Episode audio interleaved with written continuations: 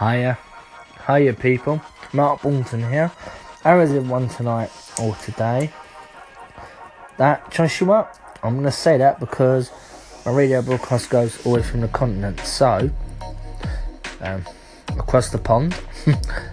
yeah. What it is, um, what's everyone doing Valentine's Day? Um, has everyone planned it yet? We've got an hour to go.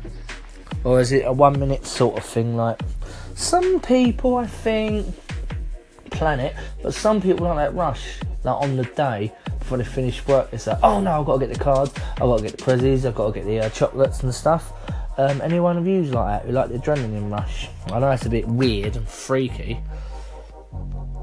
but I'm just saying, is there anyone out there who likes the rush? Like, oh, I'm gonna, I'm gonna get things perfect and stuff. Valentine's Day is like a short wedding, if you know what I mean. You gotta make it that perfect, because you will remember that day.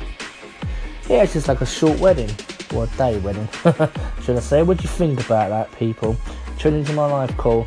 Joshua, I wonder what you're doing, matey. Hope you're doing something good with your fiance or wife. I think I got that wrong. If not, then you correct me on that.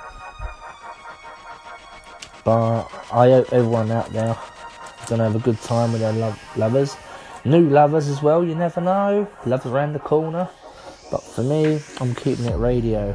So everyone who want to tune into my, I'm gonna do a couple of love songs. There you go, because I'm a smooth man.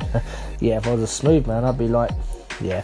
Anyway, people, it's Mark Baldwin here, and I'm gonna be out and everyone tell me your Valentine's Day is tomorrow.